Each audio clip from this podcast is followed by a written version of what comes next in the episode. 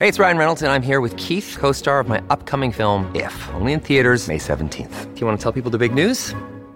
All right, I'll do it. Sign up now and you'll get unlimited for $15 a month and six months of Paramount Plus Essential Plan on us. Mintmobile.com slash switch. Upfront payment of $45 equivalent to $15 per month. Unlimited over 40 gigabytes per month. Face lower speeds. Videos at 480p. Active Mint customers by 531.24 get six months of Paramount Plus Essential Plan. Auto renews after six months. Offer ends May 31st, 2024. Separate Paramount Plus registration required. Terms and conditions apply if rated PG. The Greg Kelly Show.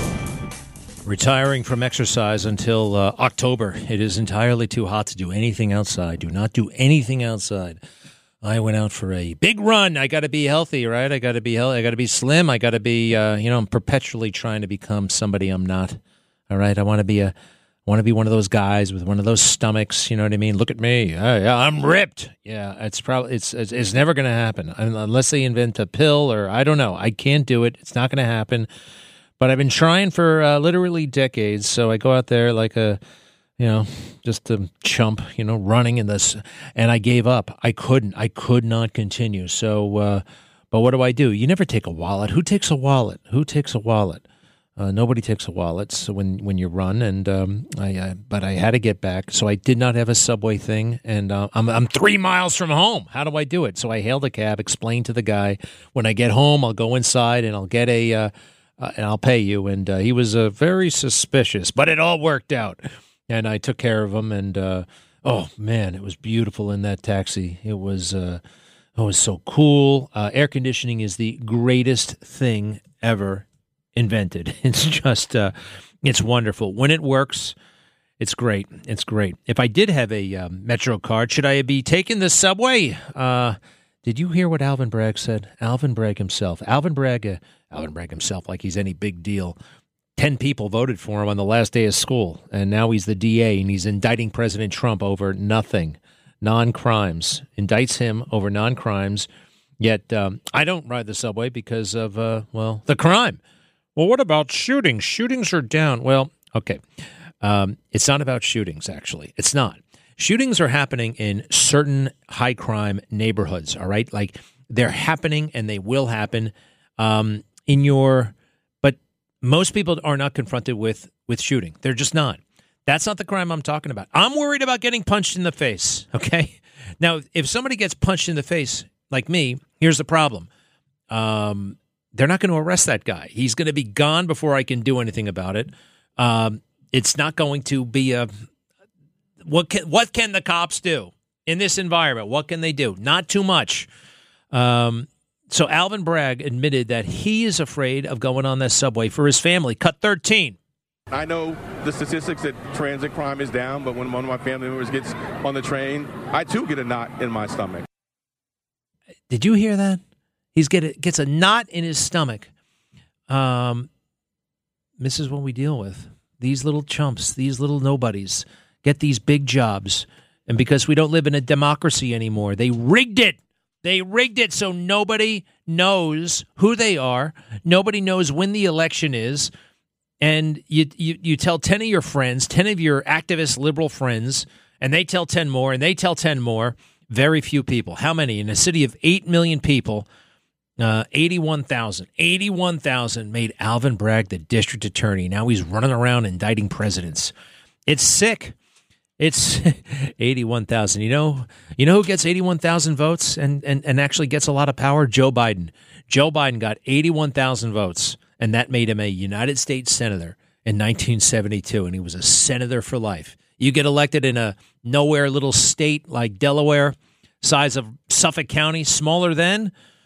Anyway, um, what do we need here? We need some reform. We need we need something. All right, so Eric Adams, I'll get to him later. Gosh, he everybody knows uh, what a fraud he is. I was telling you very early on, wasn't I, that he wasn't smart, that he had no integrity. Um, I may have to get the hell out of here. I'm either going to run for mayor. Although, did you hear yesterday? Had Curtis in here. He's running as a Republican. His mind is made up. Um, am I going to have to run against Curtis? I can't run against. You know what I may have to do? Invent my own party or run as an independent. Running as an independent. Now, I'll tell you one thing about running as a Republican in New York. For some people, even some reasonable people out there, well, I guess they're not too reasonable, but they'll just never, ever, ever vote for a Republican. Half of New York is like that. They'll never vote for a Republican, but would they vote for an independent? Uh, unfortunately, in New York, I don't think it's fair, but the Republican Party has a lot of baggage. So maybe I'd uh, run as an independent. Could I do it that way? You know, the thing about that is you get enough signatures, you get on the ballot. You get on the ballot in November. Now, I think you need how many signatures? Like 25,000? So to get 25,000 signatures, you need 500,000 signatures because they go through it with a fine tooth comb and they try to eliminate. They try to eliminate. Oh, this is uh, this signature is not valid because the person did not use their middle name. Crap like that. Um, but I'm thinking about mm, my family. Really, uh, I'm. It would be. I don't want to say I'm the greatest guy in the world or uh, or the most altruistic guy in the world, but I would not be doing this for my uh, career. I'd be doing this because Eric Adams needs to be stopped. He needs to be removed from office. We need somebody of uh, of substance, of determination, who has a work ethic. Who I, these are the things that I can provide. Actually, all right. My motto: I'll be there by seven in the morning, and I'm not going to be partying all night. Um, and I'm not going to try to run the police department. I'm going to get the best professional in the world to run the police department. Uh, Keechant Sewell, nice lady, was not the best professional in the world for that job.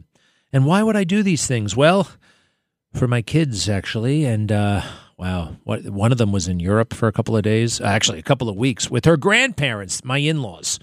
They took our oldest, uh, who's only three, and she got back last night and she was so excited about everything she did. And uh, I had a little chat with her. Let's see here. I uh, took out my iPhone. I started recording. Cut 26, please. Cut 26. What else did you do on the trip? I played. You played? Yes. What did you play? I played when I get on the slide and the merry-go-round. There was a merry-go-round? Was it on a ship or was it on, uh, oh, where was the merry-go-round? Huh? At the park. And it went round and round, round and round. And then the, the Ferris wheel went round and round like this. Wow. What did you eat? French fries with ketchup.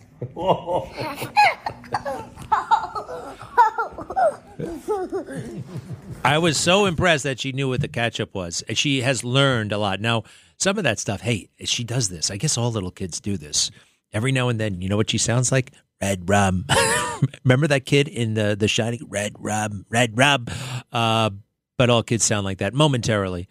Uh, isn't that nice? Uh, she can talk about other stuff too. She was talking about a lot of uh, detailed stuff, um, but that was just about the Ferris wheel. She told me about the plane, all kinds of stuff. And um, oh, speaking of planes, uh, John Kerry, uh, remember him? That uh, effete, preppy um, loser guy from Massachusetts, right? I just don't think America was ready for him. He was. He's too good for this country. He really looked down on everybody. He should have won that race in 2004. I actually voted for the guy. Uh, why did I vote for John Kerry in 2004? Was I going to vote for the guy who started the war in Iraq and there were no weapons of mass destruction? No. So I voted for John Kerry, who kept on screwing up everything, everything. And he showed his contempt, you know, for, for, for the little guy throughout the campaign. And he still has it. He still has it. Now, he has a private jet. He has absolutely, he's flying all over the place in a private jet. And he's testifying. You know, he's a big job now about environment. He's like the environmental czar. Basically, that means he's a friend of Joe Biden, and Joe Biden wanted to give him a cushy uh, situation position where he could fly around the world and go to summits. Well, every now and then he has to go before Congress, and they were having none of this crap. Cut 27. I just don't agree with your facts, which began with the presentation of one of the most outrageously persistent lies that I hear, which is this private jet. We don't own a private jet. I don't own a private jet. I personally have never owned a private jet. And obviously, it's pretty stupid to talk about coming in a private jet from the State Department up here. It just, honestly, if that's where you want to go, go there. Honestly, honestly, that's where you. What a deceitful man. I mean, uh, we don't own. I don't personally own. Well, your wife does. Your wife does. Now, apparently, now here we got this letter of the Did she sell it three weeks ago? It's possible she sold it three weeks ago. So what? They don't own a private jet. Do they have NetJets? Because that's a leasing situation. That's a lease. And we got a million pictures of uh, John Kerry getting on and off private jets. Hate to say this, but uh, this is why he married Teresa. All right, because uh, she was super duper rich. He wasn't. He had the Yale stuff and the he had the snobby being a snob down, but he did not have money, and he um, he hooked up with Teresa, who's very tragically her husband died four years earlier in a plane crash in a private plane crash. Uh, his name was Heinz. He was a senator from Pennsylvania, and he died in a private plane crash. Terrible tragedy, but uh, yeah, the Heinz ketchup people, right? Heinz and uh, John Kerry of all the women in the world uh, found uh, Teresa Heinz. Um, now, I'm not. Uh, it sounds kind of mean. Am I bringing this up? Did he marry her for the money? well, the thought would not have occurred to me until he brought it up in a documentary. okay. John Kerry himself, I didn't know who he was married to. I didn't really care, you know, whatever. And then I met Teresa, and right away, people thought I was dating her for her money. what? I didn't even know she was rich. I didn't even know you had a girlfriend. I didn't what. so, what do you, thou protest too much? Um, all right, what else is going on here? John Kerry did that. Oh, the Christopher Wray stuff. Uh, you know, I saw some people at Fox saying, "Oh, those Republicans did not do a good job with their questioning." They were great. They were great. You had a witness who did not want to tell um, the truth, who did not want to level with us, who it was playing bureaucratic games. And here he is, Christopher Wray, FBI director, playing. This is total bureaucracy right here. This is what they do: uh, deflect, uh, delay, confuse, obfuscate. Cut seventeen, please. I think I want to be really careful with getting too far into the details. Again, I just want, want to stick with what's in the court filings. That sounds right to me, but I, I really want to be careful to stay within the four corners. With the certificate, can we at least get an unredacted copy of this memorandum? I, I will find out if there's more of the of the document that can be shared with you. We've tried to be very careful in what we redact, and there's always a, a basis for it. I say that because I want to be very careful. There have been a number of court filings related to some of these topics. Uh, that's a place where, again, I want to be careful, much as I said in response to an earlier question. Mm, careful, uh, meaning I don't want to say anything. And um, it's always, we'll get back to you on that. Oh, I don't have the information here. He showed up with 75 guys, 75 people. Somebody should run back to the office and get this stuff. Here's cut 16.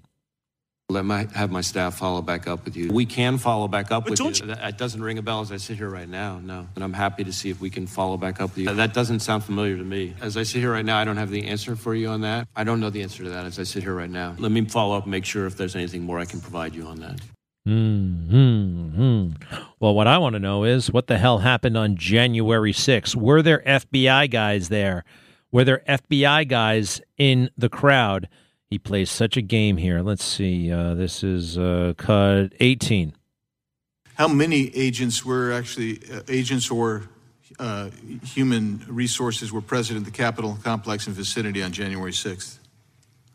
Well, again, it's going to get confusing because it depends on when we, re- we deployed and responded to the breach uh, that occurred. How, how, Obviously, how many, there were, how many were, were under federal agents? uh, Sure. Go, you know, yeah, you're talking, under- you, you, you, and you and I both know what we're talking different things here, and and I, please don't don't distract here because we're focusing on the, those who were there in an undercover capacity on January 6th. How many were there? Uh, again, I, I'm not sure that I can give you that number as I sit here. I'm not sure there were undercover agents uh, on scene. That's um, how about that, huh? It's going to get confusing here. How is it confusing? What, what, what, what? And now he says there are no under. I'm not sure there are no undercover agents on scene. He's playing a game about uh, what is undercover and what is not. Cut 19. Did you have confidential human sources dressed as Trump supporters inside the Capitol on January the 6th prior to the doors being open? Again, I had to be very careful. It should be I a no. Can you not tell the American people no? We did not have confidential human sources dressed as Trump supporters positioned inside the Capitol. on Gentleman's January time the has expired. You should not read anything into my n- decision Ms. not to share information. Director Wray, confidential human gentleman's time has expired. Oh, he was so mad when that happened. He was so mad because he's been caught. There were FBI guys there. uh, before the Capitol was breached. Were they inciting? Were they egging them on? Were they? I mean, uh, we we know we know now we know there were federal agents who facilitated that. Why? Because they wanted to destroy MAGA. It did not work. They came close, and this guy this guy had a big role in all of it. And you just see it right there. There's the proof. Darrell Issa, man, he finishes the job when we come back. Hey, the cocaine they say case closed. We don't know.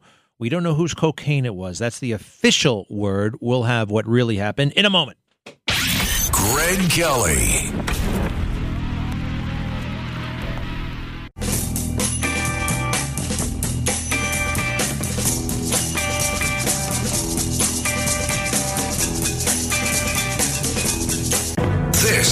Is the Greg Kelly Show. Man, uh, Kamala Harris really is just kind of uh, uh, d- destroying herself right before our eyes. She is. Uh, she's crazy. There's somebody has got to do something. Now, she just put out a big message to the entire country about uh, airplane bathrooms. Uh, have you been on an airplane any time in the past uh, 25 years? All right. Uh, airplanes are equipped with bathrooms, correct? Uh, correct, of course. Um, she does not think so. This is, I, at first, I thought it was a spoof. It has to be a trick. Uh, this is somebody, her account was hacked. Uh, no, this is uh, the policy of the U.S. government. This is an initiative of the Biden team. Ready? From her official Twitter account, Vice President Kamala Harris. The majority of domestic flights do not have accessible restrooms. This is absolutely unacceptable. Our administration will soon announce a solution to help end this inequity. this is this is mo- more bizarre than anything Donald Trump has ever tweeted about anything. I love those tweets. They always made sense. Yeah, they were funny, they were in your face, they were politically incorrect, but they made sense. This does not make this is uh, and I looked it up. I'm going through where, where, where, what are these airlines without planes, without uh, without air uh, what do you call it? Restrooms, lavatories. Um, there are none. There are none. I mean, look, there are a lot of airlines out there. Right? I, what do I usually fly? JetBlue, sometimes Delta, Southwest, um, and I know that they all have bathrooms. But I thought, well, what about the little puddle jumpers, like with little propellers, right? And I looked up; those airlines actually don't have those things anymore. They don't have puddle jumpers. They're all like these small jets that have restrooms. So I said, okay, well, maybe maybe the second rate airlines. Sorry, but you know, you know the airlines. Um, what do they call them? Uh, budget airlines, right? Spirit Air. Uh, there's something called uh, Regent Air. Um, another one, uh, Piedmont. Piedmont is actually still an airline. Did you know that? I looked them up, and all their planes have uh, restrooms. So I'm like, what is she doing? Now, there are about 100 airlines in the country, and uh, some of them you've never heard of. C- Commute Air, PSA Airlines. Did you know that? We have Air Sunshine, Boutique Air. So I'm looking up all these airlines and I'm looking up their planes and I'm like, they all have, they all have bathrooms. Now I found one so far that does not have a toilet. All right, it's Surf Air. You know where it flies from? Los Angeles to Catalina Island. You know how long that flight is? 12 minutes. Okay? You can go when you get there or before you go.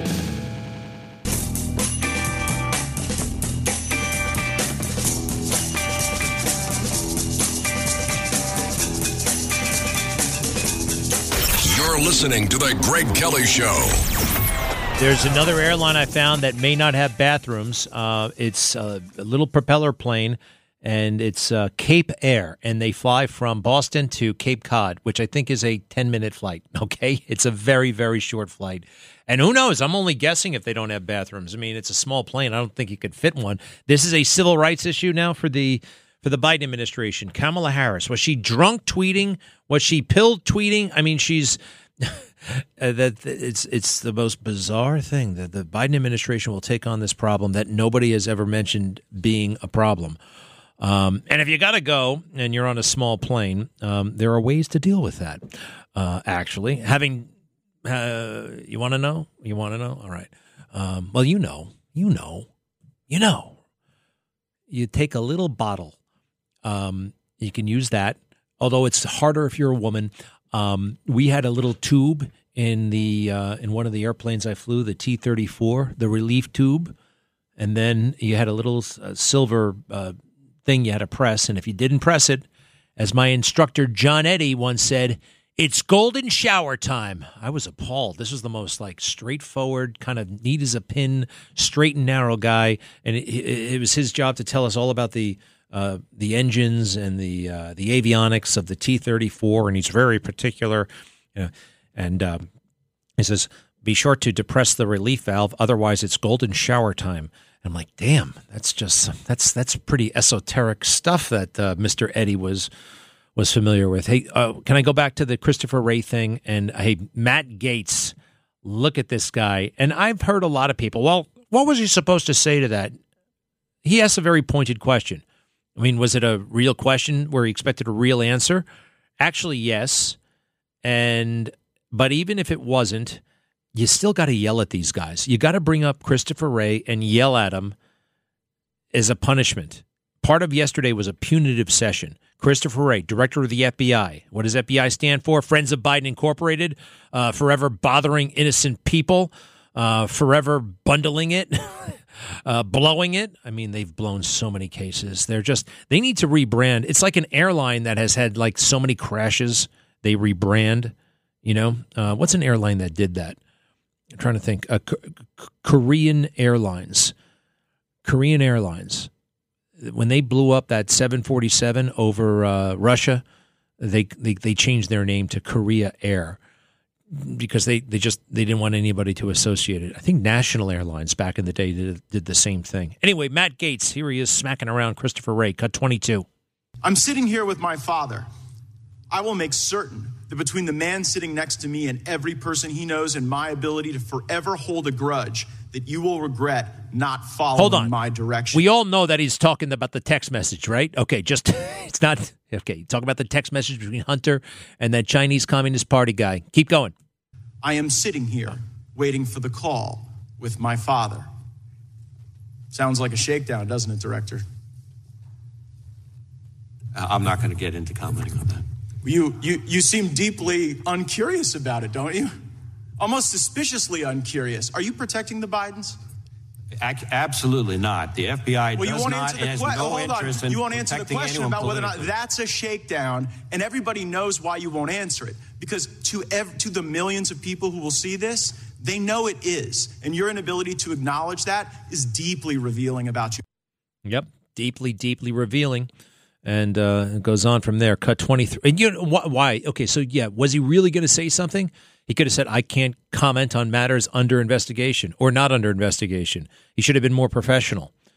Like, I'm not even going to get into that. Why not? Your entire bureau was leaking stuff while they were investigating Donald Trump for two years, right? You guys were all over him and everybody knew it. Why can't you even comment on this? Obviously, this needs to be investigated. This needs to be investigated, not George Papadopoulos having a drink with some Australian guy in Germany. Cut 23. Don't you see that that's kind of the thing, Director Wray, that you preside over the FBI that has the lowest level of trust in the FBI's history? People trusted the FBI more when J. Edgar Hoover was running the place than when you are. And the reason is because you don't give straight answers. You give answers that, that later a court deems aren't true. And then at the end of the day, you won't criticize an obvious shakedown when it's directly in front of us. And it appears as though you're whitewashing the conduct of corrupt people. Respectfully, Congressman, in your home state of Florida, the number of people applying to come work for us and devote their lives working for us is over up over hundred percent. We're deeply proud of them, and they deserve better than you. Damn, oh, good for him. And Wray was so angry, his face starts contorting itself, and he's just, but he can't, he doesn't say anything, but he's angry. He's angry. And what a little cheap thing, right? He knew, he knew off the top of his head that 100,000 people are 100% more from Florida. What a little weird factoid. But he told his team to get that so he'd have ammunition to respond to the onslaught that he knew that was coming from Matt Gaetz. Instead of actually being responsive, he tried to uh, counterattack with crap like that, and it was crap. This was the worst moment, though, for him. This bothered me. This offended me personally. He's bitching and moaning about money. He's the highest paid guy at the FBI, and he says he doesn't make enough money. Well, then quit and go back to the corrupt job you had beforehand. milking people, exploiting people, exploiting corporations. You guys, cut 24. Director Wray, I want to thank you for your service uh, during a time of unprecedented um, travail. Um, uh, Director Wray, um, you were a partner at an international law firm before you took a, a drastic pay cut to accept the job of FBI director. Isn't that correct? Uh, yes, that's something my wife reminds me of from time to time. Ha ha ha ha. Well, uh, he's paid about two hundred thirty thousand dollars at the FBI. May not be a fortune, but it's more than about ninety five percent of Americans make in a year. And he's saying it's uh, it's chump change. Um, what's his wife looking for? What kind of payout does she want? Well, the year before he became FBI director, he was he made nine million dollars. Nine million dollars in the two years altogether. He made sixteen million dollars. If he handled his money well, he wouldn't have to work again. Uh, so uh, why is he working? Well, for power. All right, for all this stuff, uh, for the for the prestige and status of being the FBI director. All right, and having a thousand people at your beck and call, and flying on planes all over the country, and helicopters, and and and having security, going on vacation on private jets. That's actually not private; they're our jets, the government's jets. We own them. We paid for them, and he's using them. So, uh, what his little snide comment there about "I'm not making enough money" reminded me of those FBI whistleblowers who have actually been prevented uh, from earning money in security. They're FBI whistleblowers. A lot of them have been suspended, and they're in this weird limbo situation where they're actually not allowed to carry firearms. So they're not of much value as security work, doing the security work that they specialize in. And so they're going poor. They're literally going to the soup kitchen. These are FBI agents you're about to hear from. Cut 25. Due to whistleblower retaliation by the FBI, I've been suspended without pay for over a year. The FBI weaponized the security clearance processes to facilitate my removal from active duty within one month of my disclosures. The FBI initiated a campaign of humiliation and intimidation to punish and pressure me to resign. In weaponized fashion, the FBI allowed me to accept orders to a new position halfway across the country. They allowed us to sell my family's home. They ordered me to report to the new unit when our youngest daughter was two weeks old. Then, on my first day on the new assignment, they suspended me, rendering my family homeless. And they haven't been able to work again. So it's um, it's really bad. And for that guy to make that crack, and meanwhile, John Kerry out there bragging that he does not own a private jet when he actually does, or at least has access and has flown on them many times, or they're in his wife's name. I hear. Uh, First of all, we played that denial. He called it a lie. That's a really strong word. One more time, cut 27. I just don't agree with your facts, which began with the presentation of one of the most outrageously persistent lies that I hear, which is this private jet. We don't own a private jet. I don't own a private jet. I personally have never owned a private jet.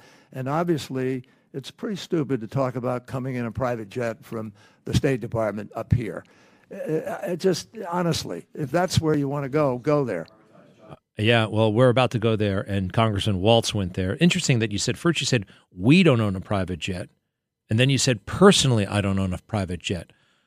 Okay, we as a couple, you did with your little. Uh, well, I don't want to. De- I don't want to demean her. I'm sorry. I take that back. Uh, but it was in his name, his spouse's name.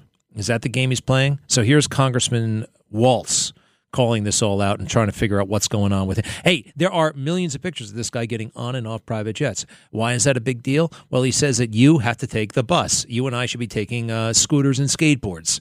These climate change people, it's more than just getting electric cars. And oh, by the way, electric cars is a whole, there's a whole another story to that. The whole cobalt situation and the child labor that's being used to go underground and get cobalt, the element that you need to make batteries for these cars. Anyway, just making a private jet, well, that's a, got a big, big carbon footprint. You know that. Everybody knows that. All right, what happened with Congressman Waltz? Your star. Hmm. Uh oh. We can do that again. Mr. Secretary, uh, in, in, exchange with Mr. Mills, you uh, just testified under oath that you never owned a private jet. Uh, Mr. Chairman, I'd like to enter into the record uh, article here from February 15th of 2023 the, the John Kerry family private jet was sold shortly after accusations of climate hypocrisy.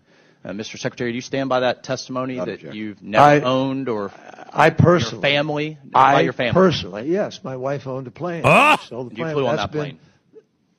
Uh, not in a number of years, but I have flown on it. And Sure. this article is not then inaccurate that your family owned a plane, you flew on a plane. The, My Mr. wife Secretary- owned- Mr. my wife owned here's plane. the, Busted. Here's the issue. Yeah. This isn't some kind of partisan gotcha. When we are asking Americans to make serious sacrifices as we transition for the common good, and your family and or yourself are flying around on private jets, that smacks of hypocrisy. It actually hurts your cause, Mr. Secretary. But I'll I'll move on. I just want to know sir- from a sir, record but standpoint. Afford me the, the right, at least, to set the record straight here.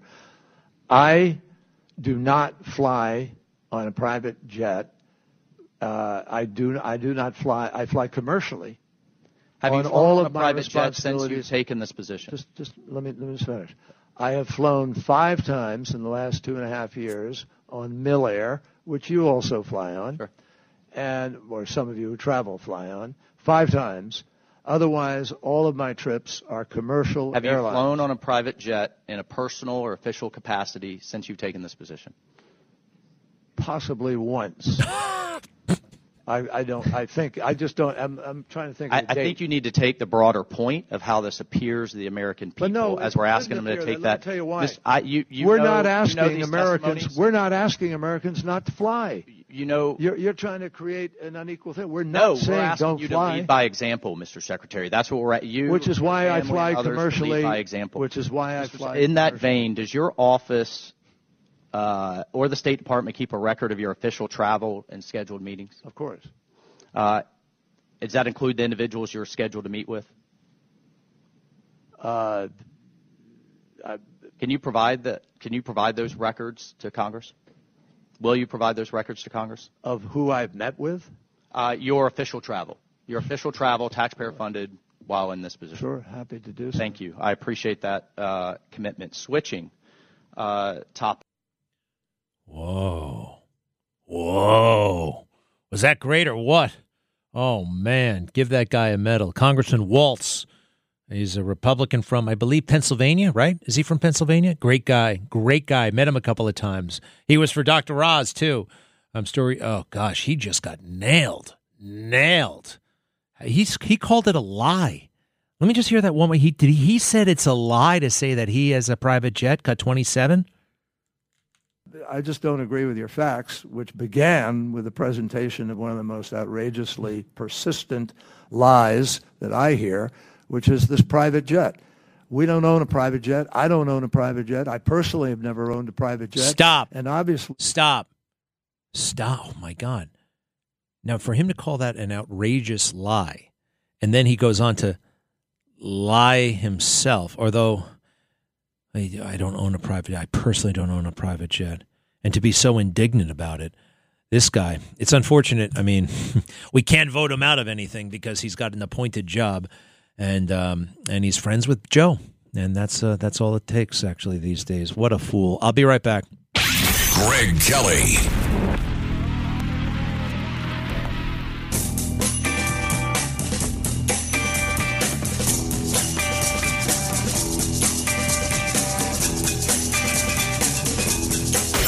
Listening to The Greg Kelly Show. I'm uh, looking at a woman on Fox News right now. Her name is Eve. Perfectly nice. She looks like she's about, what, 32 years old? And she is offering $5,000 to anyone who can set her up with a man she gets married to. $5,000. And she said she was on uh, Tinder like everybody else, swiping, swiping, swiping. And uh, it's the easiest thing in the world, right? And, uh, but there's always somebody, as she just said, there's always somebody richer, there's always somebody hotter, there's always somebody willing to do things that uh, you want to do or don't want to do, and um, it's just a never-ending kind of process. Uh, those who actually want to go through the trouble of imagine calling somebody up and saying, "Will you go out with me?" and making arrangements to meet each other in the real world and taking ownership. Um, nobody really does that anymore. It's too much trouble. Uh, it's better to just play with your phone all day long. So this perfect, perfectly nice girl is offering five thousand dollars. I just feel Uh, first of all, I think she's great. Number two, I think um, it's just kind of pathetic where America is right now, where the globe is right now. And what, quite frankly, did it was the 1960s, the sexual revolution. There was a time where the idea of having sex outside of marriage was like really like whoa. Uh, you couldn't check into a hotel. You had to provide that's why you had to get married so you could actually check into hotels. So uh, and every basically everybody got married. I mean every uh, with very few exceptions. The marriage rate has gone down 60% in the past 50 years 60% uh, that's a lot of lonely people and uh, oh, by the way, I was one of them. All right, you know all these things that uh, we were allowed to do after the 1960s and 70s. Right? Have at it. Have fun. Yeah, yeah, yeah, yeah, yeah. Uh, it's all a great big waste, and it's all harmful to uh, yourself and to others. Not to sound like a prude, I am no prude, but w- th- all of that nonsense has put us in a very bad place. A very, very bad place. I speak from experience. I'm in a good place, but I was in a bad place. All right, let's go to uh, Alex, hello. Brooklyn, you're on the line. Yeah, hi, hi, Greg, uh, for taking the call. Uh, by the way, on Tinder, you got a lot of fake rich people, so it's not like even all the people that show the, the way they are are really the way they are. And about John Kerry, I wanted to say quickly. So the problem is not if he owns a private jet or not. The problem is that he's flying a private jet while he's trying to save the environment. And then some Dems are like, well, him flying private jet is insignificant to all the pollution that's going around, so it doesn't matter. What's also insignificant is when the United States drop, stops drilling oil because we're saving the environment, but across the globe, some other country is drilling the oil for us, and it hurts the environment just as much. We're on the same planet, so it doesn't really matter. Hey, it doesn't hurt the. It doesn't hurt, and all your points are great. It doesn't hurt the environment. Us drilling oil does not hurt the environment. You know, it does hurt the environment. This cobalt stuff, taking the cobalt out of the ground. You know how they're doing that in Congo you need cobalt for these electric car batteries and probably for the battery in my phone right here. The number one producer of cobalt is Congo, the Democratic Republic of Congo. And who's doing it? Child, child slaves, children. I played a big clip. It's it's amazing what's happening. You know, they talk about slavery and reparations and stuff that happened in 1600. This stuff is going on right now, and they don't give a damn. they just don't care. It's all a farce. Alex, thank you. Great points. Uh, Ron in Freeport. How are you? How are you? Um, so you know that um, the government uses all kinds of technology to get uh, things criminals caught, like January 6th facial recognition. So why is it we didn't hear anything about this plasticine bag that needs to be opened with bare hands? How did they not talk about fingerprints or DNA analysis um, uh, and stuff like that. Yeah, there's a million things they could have done. They gave up. They gave up. I think they were ordered to give up by the chief of staff, by uh, the White House counsel. They don't want this going any further. So the Secret Service says, we don't know. Now, the FBI actually offered their services. We know that from Christopher Wray yesterday. He said, we offered to help, and they declined. I mean, they've got some uh, pretty high tech gear. Send it down to Quantico. They could have figured it out, right? I think it's worthy. We've never had anything like this before. So um, it's uh, it's a cover up. It's a cover up. I still think it's well. I think it's Kamala's or and or uh, Hunter's. Maybe they were sharing it. Let's try Susan in upstate New York. Hi, Greg. I heard you in the beginning. You said you were going to stop um, running outside, which I totally um, agree with that uh, in the heat, as well as um, I would recommend highly getting a rowing machine if you have room in your apartment somewhere. You can even like almost make it go into a closet. No, there's one up. in the basement of the building. Uh, I don't like those things too much. I feel I never know. I don't know my my my, my butt. I, I don't know how to do it. Basically, I always feel like I don't know what I'm doing. I don't know. You like it? Easy. Yeah, I mean, I did it after I had my kids. I got in better shape than I was in before, and it's it's you use the large muscles. All right. And it really builds your core. Thank you. Oh, my core. I got to figure out what my core is, but uh, a rowing machine, maybe. The Greg Kelly Show.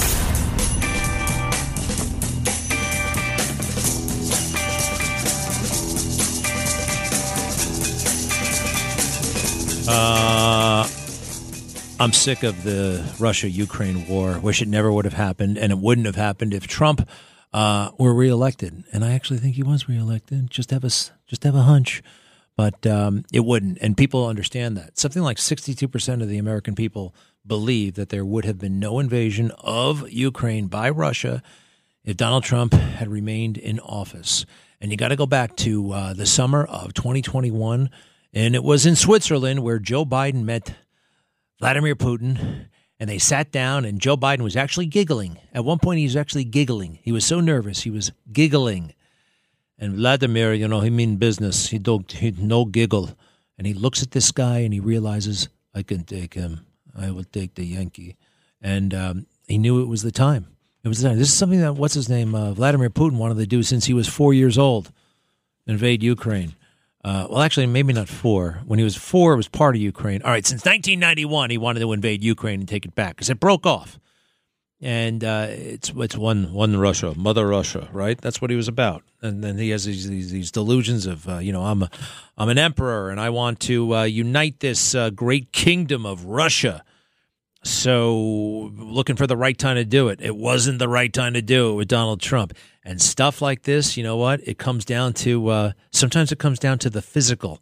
Seriously, two people in a room uh, a president of the United States and uh, the president of Russia looking at each other in the eye, you can figure out a lot.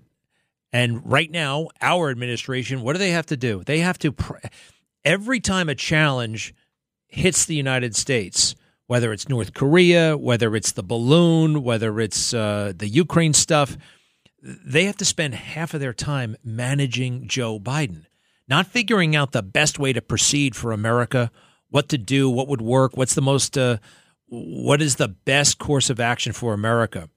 They have to figure out how do we how do we handle the Joe situation. If half of your time is spent handling the Joe situation, you're not going to be able to handle the America situation nearly as well. Does that make sense? It's really a thing. It's really a thing.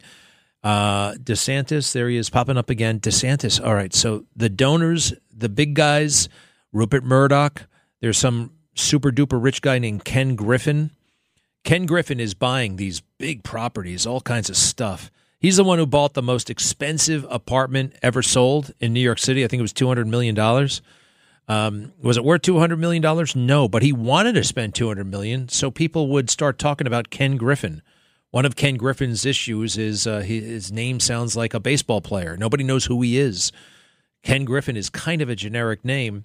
And it's not like Elon Musk, right? I mean, there's only one Elon Musk. No one's going to forget that. But Ken Griffin, can you close your eyes and think of what Ken Griffin looks like? Okay, no. So he's making all these kind of outlandish purchases, so uh, people will think of him as an outlandish rich guy, and there's some some cachet that goes with that. Anyway, Ken Griffin's been one of the big backers of Ron DeSantis, and so is Rupert Murdoch and they're taking a look at Ron DeSantis and they realize he does not know how to operate in a room. He doesn't know how to be a person. One of the strangest things that ever happened.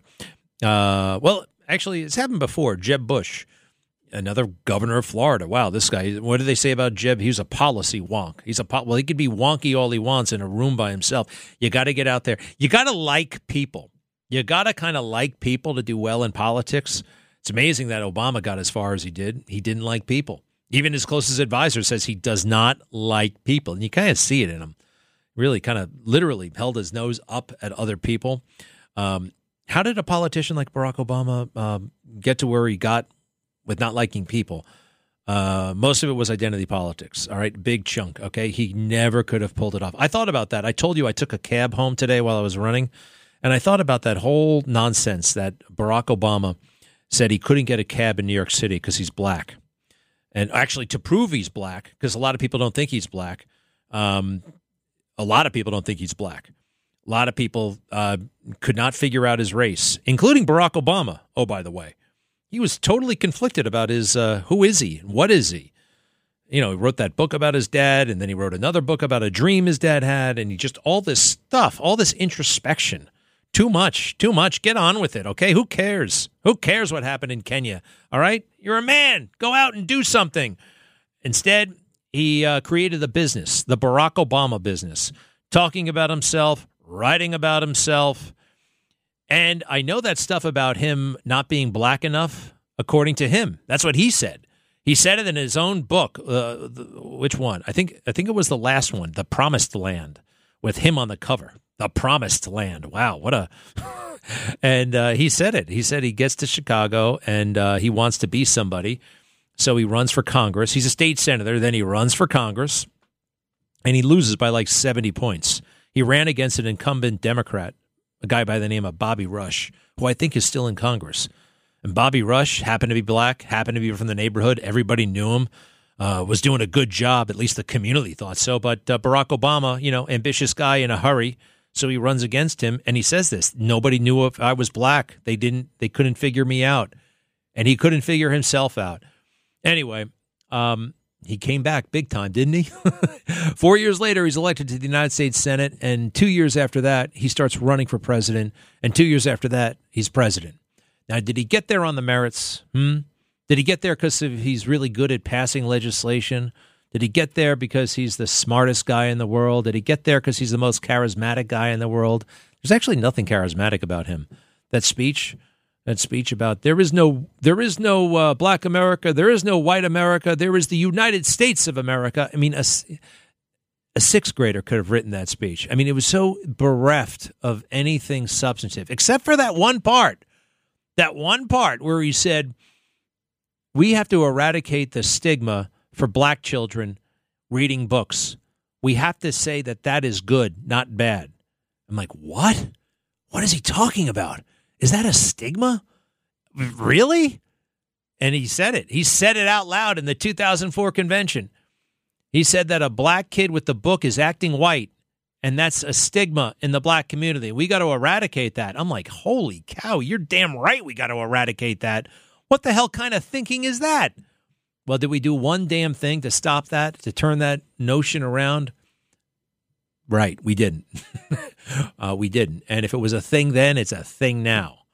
That literacy, literacy somehow is uncool in certain parts of our world. I can't believe it, but it's a thing. I also, by the way, don't like saying black community, white community, Asian community. I mean, it just, I hate that yet everybody does it, including me sometimes, because it connotes that everybody of a certain color thinks the same way. And obviously, that's not true. Um, but we do that, right? The gay community, the LGBTQ community. You know how many gay conservatives I meet? I know a whole bunch of them. Uh, we got uh, one of our favorites, Christine, up there in Connecticut. She's transgender. And people give me a hard time sometimes. Why do you call a she when she's really a he. You know what? That's my choice. That's a courtesy. That's a courtesy. That's fine. That's fine. But when people are out there demanding that we do it, that's not fine. And or passing a law that says I'm breaking the law if I don't use the right pronoun, that's no, I'm not doing that. I'm not doing that. And I don't think I'm going to go to a church that has a gay pride flag out front either. I'm not going to go to a church that has a gay pride flag out front either. And I saw one today. You know, uh, Gay Pride Month is over, of course, but Gay Pride continues. And what was this church? Where was it? I actually took a picture. Heavenly Gate on the Upper East Side. Beautiful church. Um, and at the entrance, it has a great big gay pride, uh, the flag, the one with the transgender triangle. I'm like, what the hell is this doing here? I didn't say that to anybody. I don't want to fight. I actually did think about well, I just don't think it should be there. Well, we're trying to tell everybody that everybody is welcome. Yes, but you don't have to have. Where, where, where's my flag? You see, I don't feel welcome there. I don't feel welcome there. You say everybody is welcome, but you put flags up for, I'm going to use the community word, one community, but not other communities. Hey, I'm a Make America Great Again guy, huh? Where's my uh, MAGA? Where's a MAGA flag, huh? Why don't you put a Trump? Why don't you put a Trump sticker on the damn door? You're not going to do that, of course not. Why are you putting the gay pride flag up? And I saw that scene at the White House. Is that what it? Is that what's going to happen inside? So you know, you say you're inclusionary, you're actually exclusionary. You're in, about inclusion, you're excluding. You're excluding, and I have every reason in the world, by the way, to be transphobic. Yes, transphobic. Now, I'm not transphobic. I'm trans awkward often, except around my friends, uh, Christine And yeah, Caitlyn Jenner. I consider Caitlyn Jenner a friend. Isn't that kind of cool? Um, maybe you don't think that's cool, but I think it's cool. I remember learning about Caitlyn and seeing uh, uh, Bruce, then Bruce, uh, 1976 in Montreal. What an Olympics that was! Nadia Comaneci, uh, Frank Shorter, the the marathoner.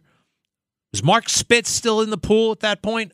I'm not exactly sure, but it was a it was a golden era. It was a golden era. Hey, believe it or not, in 1976, Joe Biden was actually in the United States Senate hooking up his family in Delaware.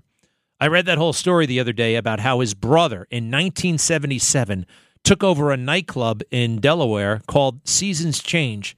Had no idea how to run a nightclub. No idea, but he was Joe Biden's brother. So the bank gave him a $700,000 loan, which he promptly blew. James Biden and Joe, what's Joe's reaction to all this? He gets on the phone with the bank president, tries to work everything out. Okay, he can't do that. So then he starts to publicly criticize the bank. Well, why did you give my brother a loan in the first place? He doesn't know anything about being in the nightclub business. And then the bank says, well, uh, we felt pressure because his name was Biden. That's just the, you know, Delaware is a very weird place. Have you ever been there? I actually recommend going. Just check it out. Um, there's a beautiful hotel, uh, and you're bound to meet somebody from the Biden administration there if you go on a weekend uh, the DuPont Hotel that's in Wilmington. It's actually dirt cheap as far as hotels go. It's like 130 bucks a night.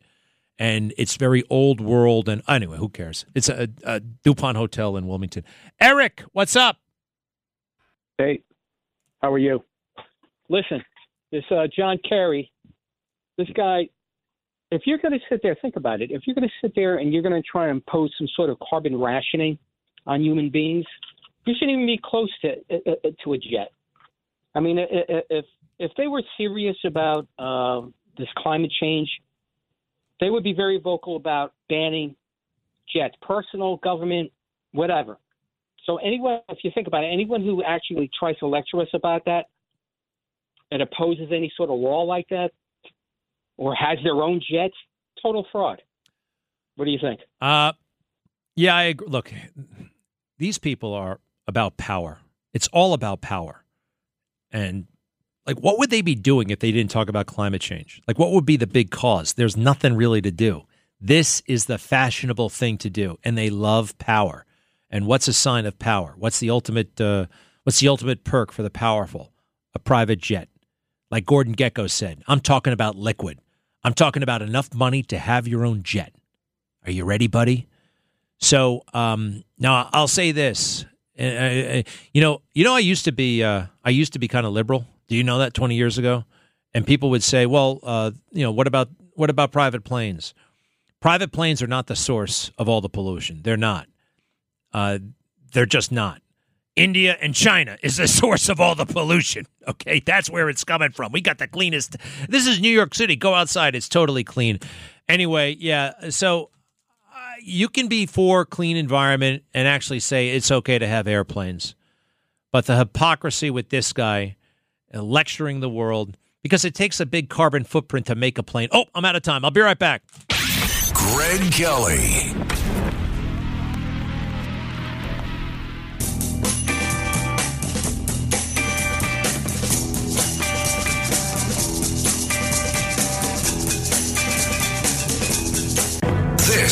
Is the Greg Kelly Show. How about that Tracy Chapman song from 1990 something, right? 89, 90, 88. When the hell did it come out? Tracy Chapman. I remember this song. I was in college. About the fast car. Wait, no, that's the new one. I want to hear the old one if you don't mind. The Tracy Chapman one. There wait, is it? Is this the new one or the old one? All right, wait. Uh, who, who knows?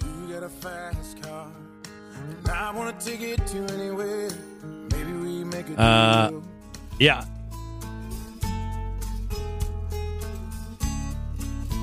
No. Uh, does she ever sing? You get a fast car. I want a ticket to anywhere.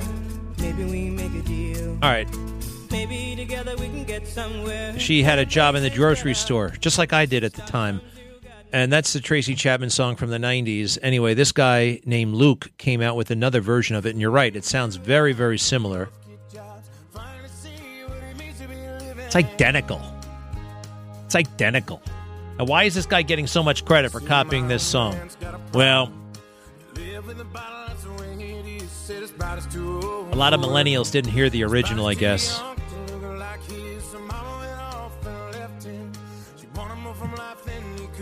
And I heard a nice story that how much he liked this song when he was growing up.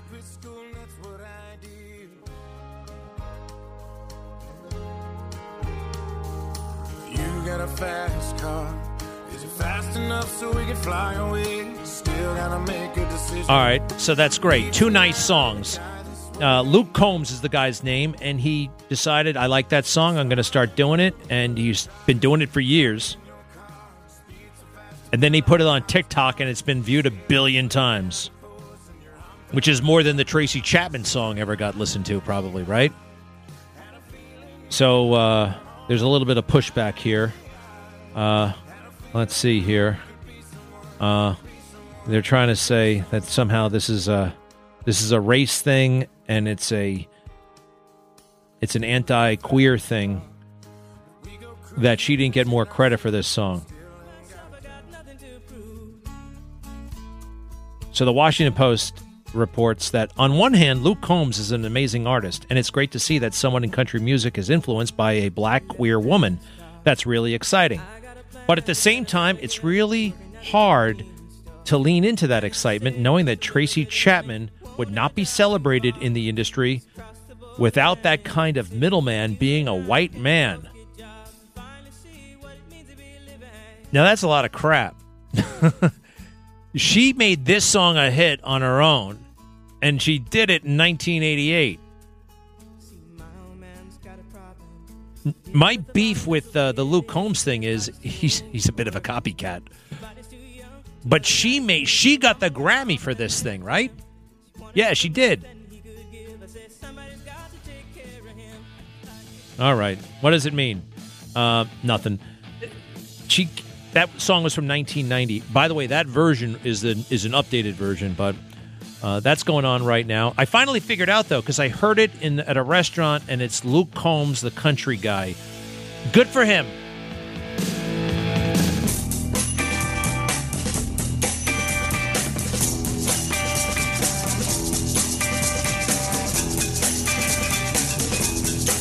You're listening to The Greg Kelly Show.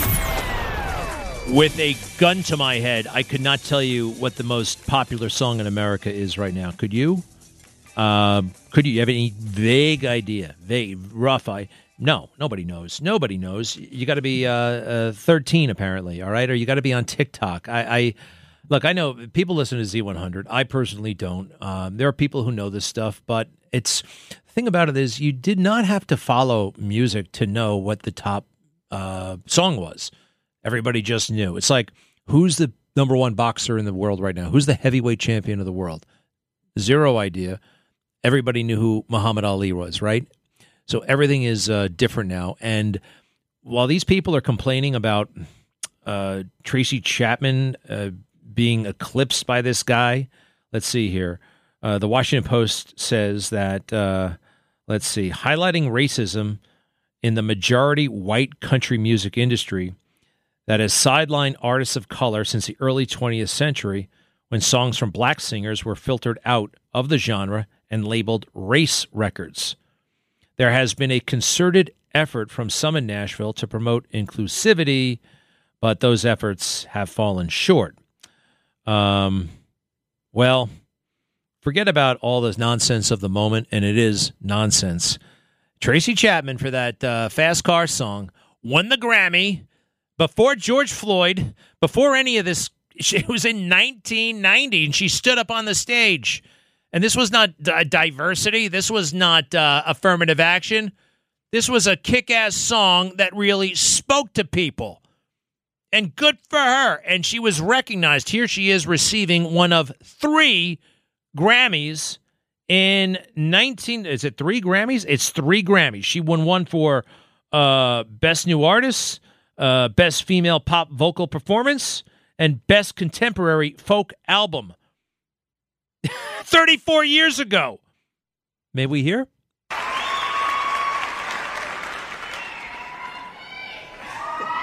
Thank you.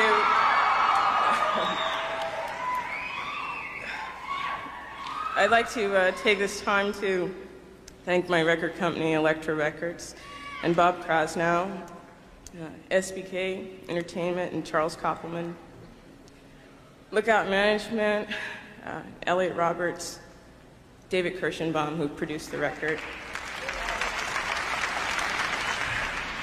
And I'd like to thank my family, It's my mother, who bought my first guitar, Aw. and uh, my sister, who's always been my best audience, my best critic, and uh, my best friend. Thank you very much. You I I remember Fast Car when it came out. I remember driving on Pelham Parkway in the Bronx. I remember where I was when I first heard it. All right, this song struck a chord. People loved it. Millions of records sold, three Grammys. All right, congratulations. It's great, and she accepted it with grace. But this guy now does the the same song, which is a beautiful honor. It's an honor, right? He's honoring her. He's paying homage, and he says, "Yeah, that song made an impact on me too." His name is Luke Combs. But listen to the kind of hate he's getting. Uh, it kind of proves that when you put a white face on black art, it seems to be consumed a lot easier. That's why some goals of the new Black Opry are to make sure artists of color can have equal opportunities and get the same amount of attention, he said, and to push for change among gatekeepers in Nashville. You know, this suggests that the gatekeepers of Nashville are actually like like racists, right? They're actually no, it's the music. It is the music. Um this is so nasty and unfortunate. Now, by the way, Luke Combs, as big as his song is right now, it it evaporates. I mean, it, it, it, so what? It's trending on Twitter. So what? It's number one on TikTok. It will evaporate. Nobody 34 years from now is going to remember the Luke Combs version. I'm sorry. But what's her name? Tracy Chapman's version, that moved the needle. Does that make sense? Uh, hello, Sal. What's going on? Hey, Greg, I hope you're in the best of health and wealth. But I got to tell you something, uh, Greg. This is nonsense that the Secret Service, the sleazy service, it, uh, the uh, DEA, the Drug Enforcement Administration, should have taken charge. They have fingerprints. They have DNA. This creep Hyde Hunter disgraced this country and his heritage by selling drugs in the military. He should be doing life in Leavenworth. He did not. Hold on, hold on, hold on, hold on. Easy, all right. Uh, he didn't sell drugs in Leavenworth. He didn't sell drugs in the Navy. He did not sell drugs in the Navy. Now, there's plenty of crap that Hunter did, so let's get it straight, all right? Um, in a backdoor kind of way, he joined the Naval Reserve at the age of like 45, which never should have happened, uh, because he wanted the shortcut to the prestige of military service without making the sacrifice. He gets there, and the first thing they have him do is take a drug test, which he fails. You don't go to Leavenworth for uh, failing drug tests, okay? What else? to our brother American Marine, uh, Sergeant Penny. If you're, if his lawyer, I'm telling you directly to Penny, courtesy of Mayucci and Marconi, brother American Marine, if your lawyer does not have your case transferred to Staten Island criminal court, then get another lawyer. No, he's not going to be able to do that. They're not going to be able to move it to, to Staten Island. They're not going to be. That's not how it works. You don't move a venue one county over. You move it to another state. You move it to like Wisconsin or something like that, or Connecticut, or uh, just far away. You can't move one county over. Uh, it doesn't work that way, and he shouldn't change lawyers. He's got Tom Kenniff, and he's very good. Thank you, Sal. Um, uh, Paul, hello. Hey, Paul, hold on a second. Uh, make that Tom in Brooklyn. Hi, Tom. Hey, Greg, how's it going? Um, quick point on that Kathleen Kamala tweet. Um, I think he was talking about, you know, that if you're not in first class, you can't use the first class bathroom. I remember a couple of years ago there was an article on it. Uh, That's not what she that's tweeted. not- That's not what she's saying. And everybody knows you can't go to the first class. yeah. I don't I've flown first class a handful of times. Everybody knows you can't go up there. You can't go past the curtain once the flight starts. There's a bathroom in the back. She's not talking about that. There's no indication of the uh the class, uh, first class, second class, none. She That's the only thing I can think about. She's an idiot, anyways. The majority, I'm going to read it again. The majority of domestic flights do not have accessible restrooms. This is absolutely unacceptable. Our administration will soon announce a solution to help end this inequity. Now, I mean, this is idiotic even for her. There's there's going to be there has to be a, some sort of correction, some sort of uh, this was an erroneous tweet, this was a tw- intern having fun, something because this makes zero sense to anyone in the world. And if they let this stand, you know they may be out to get her. Joe Biden hates Kamala, hates her, hates her after what she did to him in that debate in 2019. Anyway, Tom, what else is going on? Oh, not much. Living the dream, you know. All right. Well, good. Keep it up. Keep in touch. And now it's time for Paul. Hello, Paul.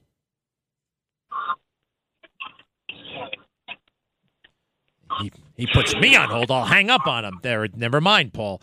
Barbara, hello. Hi, Greg. I had a friend ask me today um, of which which person do I think would be better able to bring our country together as president, whether it would be Donald Trump, whether it would be Vivek Ramaswamy, or whether it would be uh, DeSantis. And I said, I don't think any of them will be able to bring our country together because we're faced with a, a, Demo- a Democratic Party in this country whose success depends on keeping us divided and keeping us apart from each other. If anyone in the Democrat Party were going to bring us together, they've already had people who would do that. So they're only interested in dividing us further. And I think the only thing that's going to bring us together is to have a competent, experienced president, a strong president, as you were just talking about, someone who can meet with foreign leaders and not tremble and giggle out of nervousness, and also someone who will support America's education and support our families. That's what I think is going to bring us out of this. And we need voices like yours. You know, do you ever wake up in the morning with uh, ideas for the day? I I find that happens to me, where all of a sudden you wake up and out of nowhere comes these I- ideas. And I woke up this morning thinking about what I've learned from your show and from your book and how important your voice is. And I think we all who listen to you realize that. And but I hope we also realize that we need to spread the word and get more people listening and learning, listening to your passion and learning from your insight and, and your information. Oh my And I goodness, you're incredibly kind, incredibly kind. Uh, oh, I'm sorry. You gonna you have a quote for us? No, I was just going to say yes. Well, um, you are not afraid to speak the truth.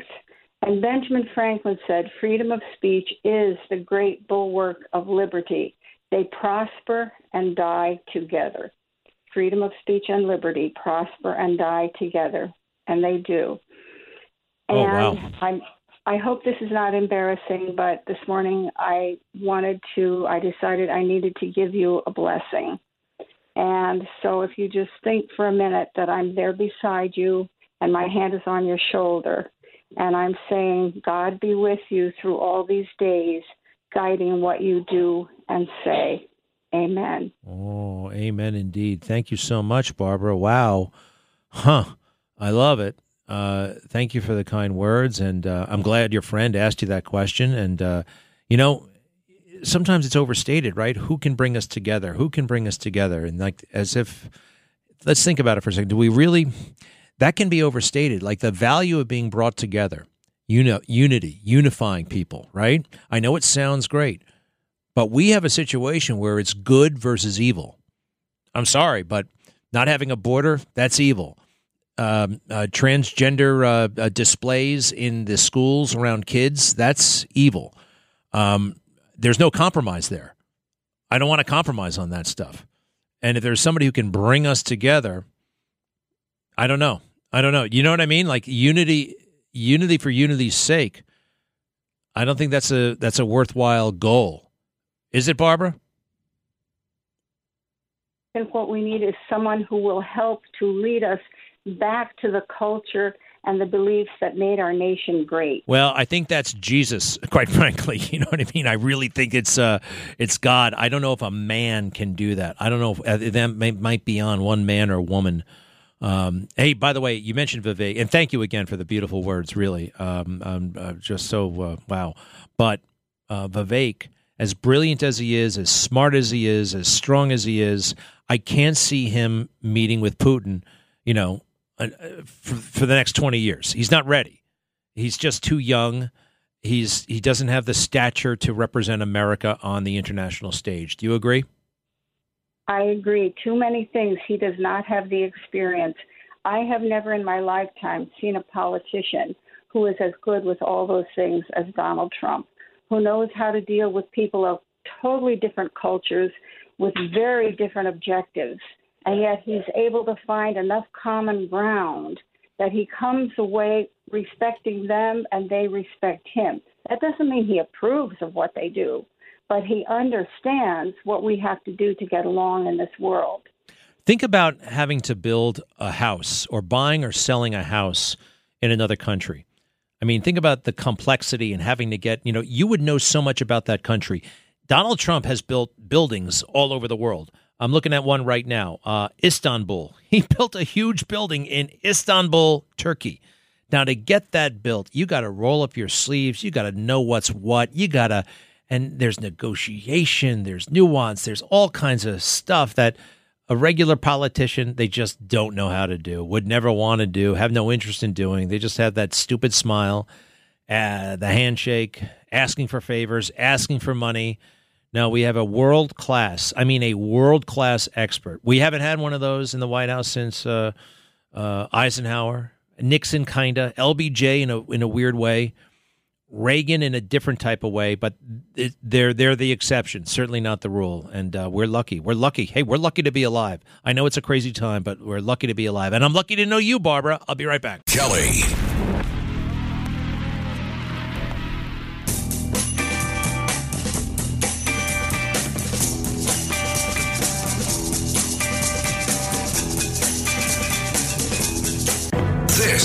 Is the Greg Kelly Show.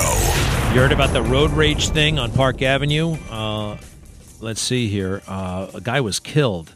Um, let's see here. Police said Velez Alvarez, 54 years old, and another driver, Andre Mosby, 26, got into a feud after Mosby tapped the back of Velez's uh, 2020 Chevrolet Silverado pickup truck with his 2014 Volkswagen Jetta at East 60th Street near Park Avenue. Nice neighborhood. Um, the dispute heated up. Velez Alvarez got out of his truck and slashed Mosby's, Mosby's tires, according to the police. Mosby then allegedly slammed the accelerator on his Jetta and plowed into the older man, uh, and he died at the hospital. And uh, everybody who knows this uh, Velez Alvarez guy says he's the nicest, kindest guy in the world, and this never could have happened. Um, I bet they have security cameras, right? Have they looked at those yet? Uh, now, the guy who hit the gas, and I can understand sometimes you can feel threatened in a car and just hit the gas, but uh, he has something of a criminal record. Uh, but that doesn't mean, you know, he was wrong here. I don't have enough information. Happened in, um, hmm. I have seen it. Very ordinary people. They call it road rage. You know, they're they're mild mannered, and then something about getting behind that wheel. It's very interesting. If you bump into somebody on the street, oh, excuse me, oh, I'm sorry, excuse me, oh, I, I didn't mean that. Are you okay? Yeah, uh, but in the car, you have one slight, like you know, that was my turn to change lanes, or you know, the, the f you and the middle finger and the yelling and the blah, blah, blah, and uh, and people kill each other. It's you never would have done that, you know, if you bump into each other. Now you could say, well, the stakes are a lot higher. You know, you could you you almost killed me, and I guess that can really get your Irish up. Um, maybe that's it. Hey, can we hear from the? Yeah, let's hear from these people. You know, the the big guys, the rich guys, are getting a little bit uh, sick of DeSantis and the screw ups and uh, his personality. They're like, what were we ever? What did we ever see in this guy? Nobody likes him. He was supposed to take out Trump. Trump is 35 to 40 points ahead of DeSantis. So they're like looking around, who should we put our money behind? And they're t- taking a second look at candidates like Tim Scott. Tim Scott, remember him, the senator from uh, South Carolina? Yeah, he declared a couple of months ago. Let's hear from him. I look forward to presenting a solution that works for all of America because all of America wants their kids going to a, a, safe school. All of America wants their kids growing up in safe neighborhoods. All of America wants their grandparents not locked in their houses from the time the sun goes down until the time the sun goes up. We have the solution in my administration. We'll make sure that streets are safer, kids have a chance because their parents have a choice. This is not just a GOP message. This is what we call in America common sense. Well, all right. Well, that's nice, but it's really bumper stickery, not very innovative. Who can argue with any of those things? Every politician says they want those things. I don't think the guy's smart enough to be president. All right. I just don't think he's smart enough. Um, yeah. I, I don't. I, I I hope they don't put their money behind him. Look, I want Trump. I'm all for Trump. Uh, but if something happens, you know, and uh, who, who would? I don't want anything to happen, so I don't want to jinx it. All right, uh, Nikki Haley, let's hear from her. That's somebody else they're taking a look at. I have said, and I say it to every Republican candidate who's going to get on that debate stage, I will, support, I will support the Republican that comes out of that. Certainly, I want it to be me, but I'm going to support the Republican because I don't believe that America can afford President Kamala Harris. All right. And we all I mean, I agree with her about that. I agree with her about Kamala Harris, but is she the one? No, she's the one to run your fourth grade classroom. Who do I like the most? Next, please. We will win Iowa, we will win Nebraska, and we will make America great again. Thank you very much. God bless you. God bless everybody. God bless you. Thank you very much. All right. That's what I want. That's what I want. Danielle in Brooklyn, hello. Um, it was driving me crazy knowing the fact that you kept saying we there's bathrooms in the air on the airlines. Like I don't understand. Like what where they're not accessible bathrooms? It's You're talking about Disability Act of 1989 or whatever. The disabled. No, no, I'm not. No, she's when she says accessible bathrooms, making bathrooms accessible, she does mean accessible wheelchair bound for handicapped people. All right, all right. Yeah, I guess that makes a little. She might have just. She could have been clearer in her tweet.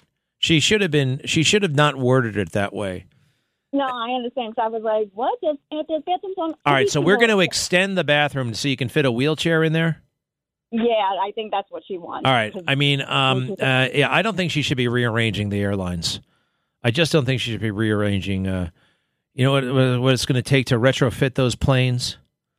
I mean, they're wasting. I, I, I, I, I, the American with Disabilities Act you know, you got like these some places with the wheelchair ramps that are never, ever, ever, ever, ever used. Now I know though a lot of people do sit in wheelchairs and that kind of thing. I'd feel better if it came from somebody uh, who sat who who's in a wheelchair other than Kamala Harris. I'd have a better sense of the thing. Oh my goodness, I'm sorry, Sandra. Hello, I got to go in a moment, but nice to have you.